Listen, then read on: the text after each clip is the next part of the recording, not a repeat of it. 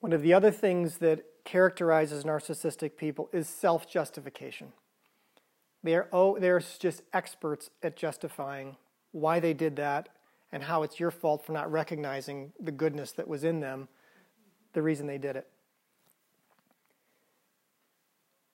The Bible is not kind to people who self justify. If you want to get to be sort of opposing God, you start self justifying. The reason for Jesus coming is that he's going to justify us, he's going to cover our sin. We need someone to help us. a narcissistic person will say, I can justify myself. I have done no wrong. Actually, it's you. It's always going to be you.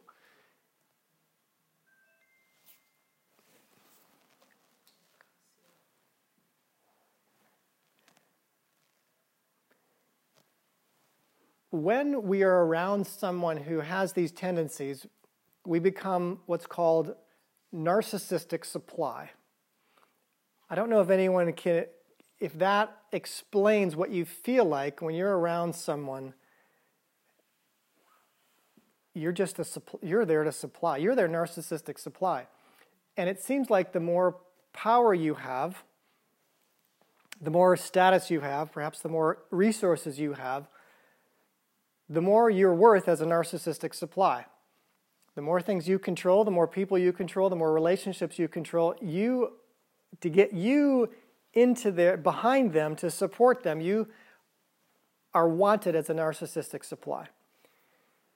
And it can feel a little degrading or demeaning, but if here's the here's one of the signs, and that is I don't want to talk to them. There's a fear that comes into you when you have to text them back. It's almost a, just writing those few sentences or that little email, it takes you 15 minutes. They might think this, they might think that. I've got to be very careful how, oh, and then when you send it, there's immediately this, I wonder what they're going to think. Those are your clues. First of all, it's not a healthy relationship. This is this is something that is actually controlling you. This person is controlling you. And it's very, very subtle. They can be super nice people, super charismatic people, very smiley. Everyone loves them. And no one could imagine that that person somehow has this control element. It can be a woman, it can be a man, it, it, it's equally distributed. We all have this control tendency. And as we're children, we want to control things and we have to learn, and this is part of the spiritual growth that no, God actually wants to help us with that control. We don't have to control everything.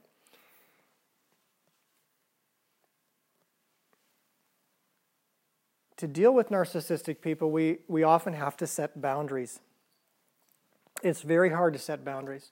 They do not like boundaries. Boundaries feel like shame and shame feels like death.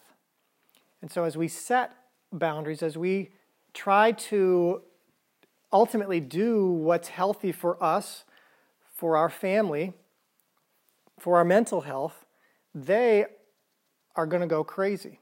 They're going to sort of become unglued. They're going to become very angry, and they're going to start with their anger, humiliation, a sort of rage and uh, devalue, excuse me, devaluation.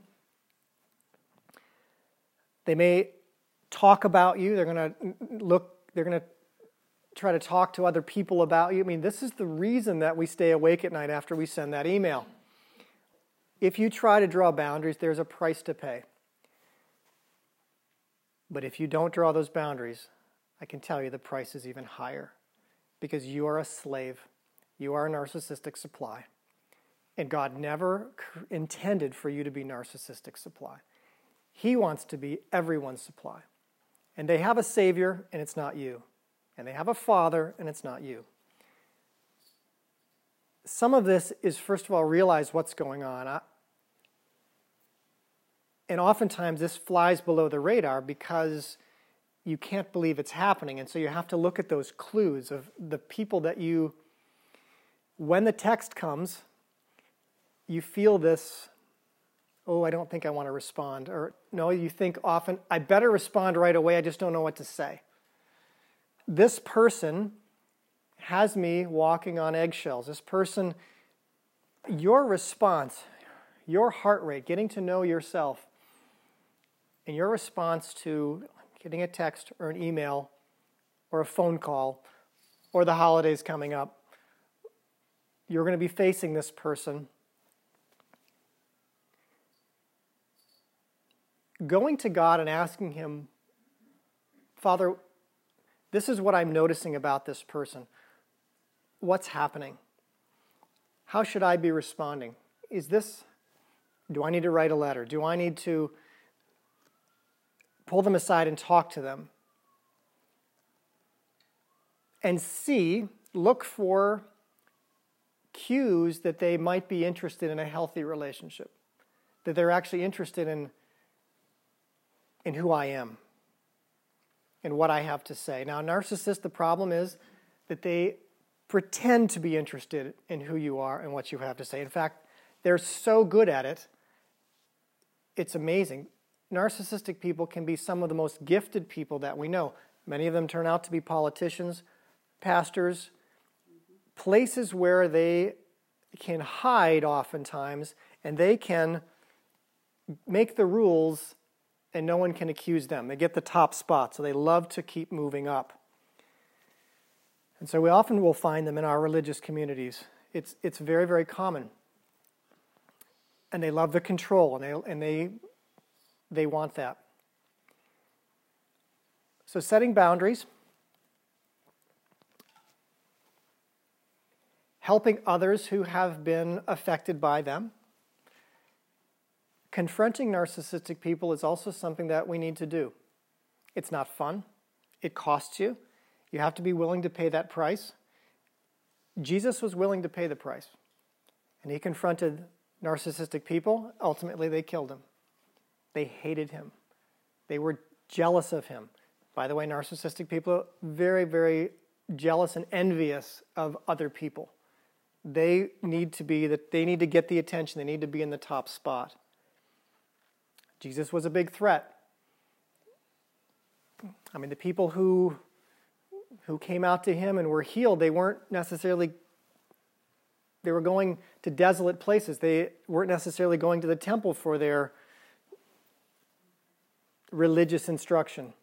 He was having an effect probably having an economic effect. I don't know if people were decreasing their their tithes in the treasury, if this was affecting the economics of the system of the day. But I know they really, really hated him. He probably was affecting their economics, certainly was affecting their status. Probably people came to the, to the synagogue and said, uh, hey, You know, is Jesus here this weekend? Is he healing? No, he's actually not, not part of our group. Oh, you should get him. I mean, he's, he's good. I, I'm going to go find him he, he, he was not helping their socioeconomic system. And so we find ourselves, how, and how we do this. And first of all, you have to have grace with yourself. You're going to try to do this perfectly. There's no, this is messy. It's very, very messy to deal with people who are controlling and narcissistic because they don't want to lose control. And look, the problem is you've been doing it all these years. You, you've been narcissistic supply for years. Maybe since you were young. Maybe this is a parent. This is, it's very difficult to give them the news that there's a new boundary. I'm only going to speak with you once a week. And we're going to talk for 30 minutes. And these are the topics that we're going to discuss. I don't want to hear negativity. I don't want to hear what's not working. I don't want to hear bad things, bad reports from your mouth about anyone else. That's poisoning me. And you're, you're going to need to, everyone has to do their own their own work with God on what, what works in this relationship. What you're doing basically is you're taking some control back that you don't just agree with them. You are not going to continue being their narcissistic supply. This is who you are, and that you have an opinion and you want to hear positive things from them. Especially if they're if they're a believer, you want to hear, you know, what has God shown you in the scripture? What What promises are you standing on? Tell me, tell me something what you learned in church this week.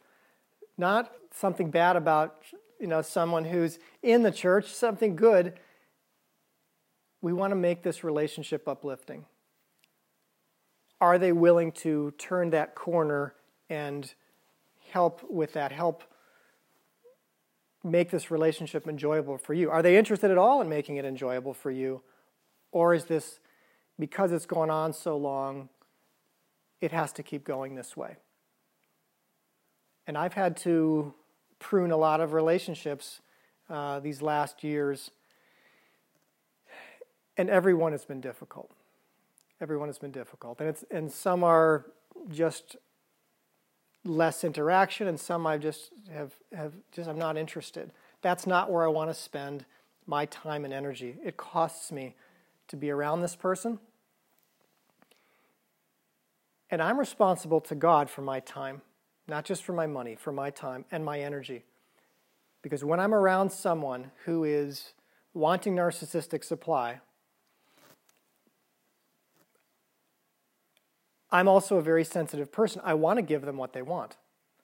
And I'm good at it. I'm good at encouraging. I'm an encourager. I love to encourage people. And so people will come to me and they, they, they want my encouragement, but they actually don't want any truth. They don't really want who I am. They just want a bit of a song and dance about the program that they're employing. And so I've, I've said, you know, that, that, that's not where I want to spend my time anymore. I have other places and other people. We are all very good at starting relationships. We are generally very poor at ending them, especially if it's someone who claims to have the same faith that you do. Very awkward, very difficult uh, for men or for women. It's especially if you've shared, shared at a deep level. But I want to encourage you in this if, if God wants to bring something new into your life, something fresh, sometimes there needs to be a pruning. Sometimes it needs to, we need to say,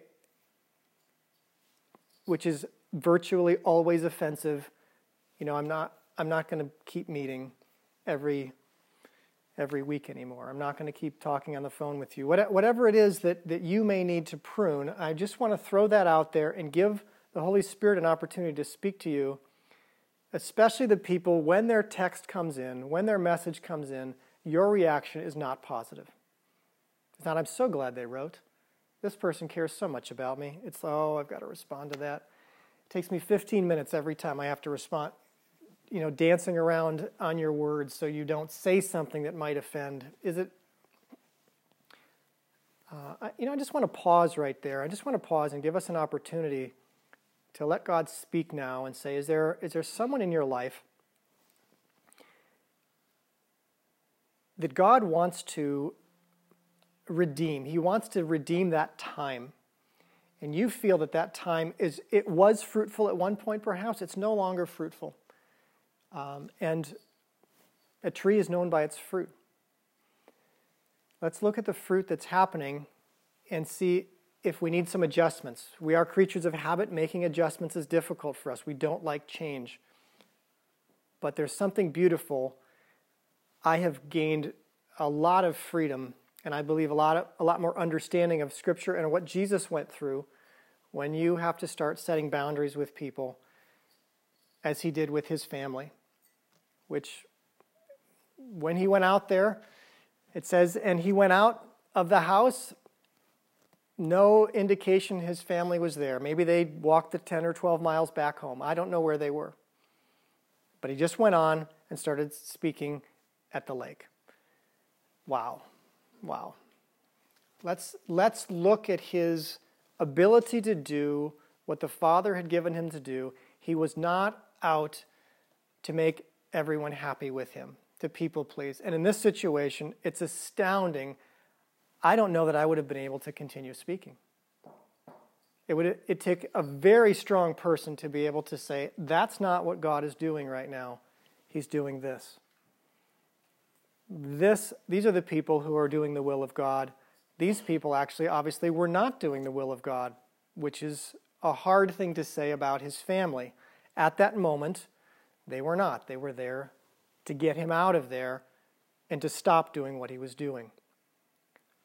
Now, granted, it was probably very hard on them. I mean, Jesus was creating such a stir that they were celebrities, not in a good way, in their hometown. When you think about his brothers and sisters, they probably wanted to, to get married. Is there any rabbi who's going to marry them in their hometown? He was not popular in Nazareth, right? They tried to kill him there. So this is affecting them. There's, there's a reason they want to collect him. There's a reason this, this is not good news to them. And the things that you believe may also not be good news to your family. And there's going to be a time for you to engage with them, and there's going to be a time to set boundaries. I'm not doing that this year. Maybe we'll meet again next year on that holiday, but this year we're not doing what we've always done. It's not it's actually not fruitful. It takes me a week to recover. That's that's not good fruit. How you do deal with that, I want to give you some silence now because it's a very very personal, very powerful area of your life. The people that you seem to have to dance around to please, is there something God wants to talk to you about? I'm just going to spend a minute or two in silence.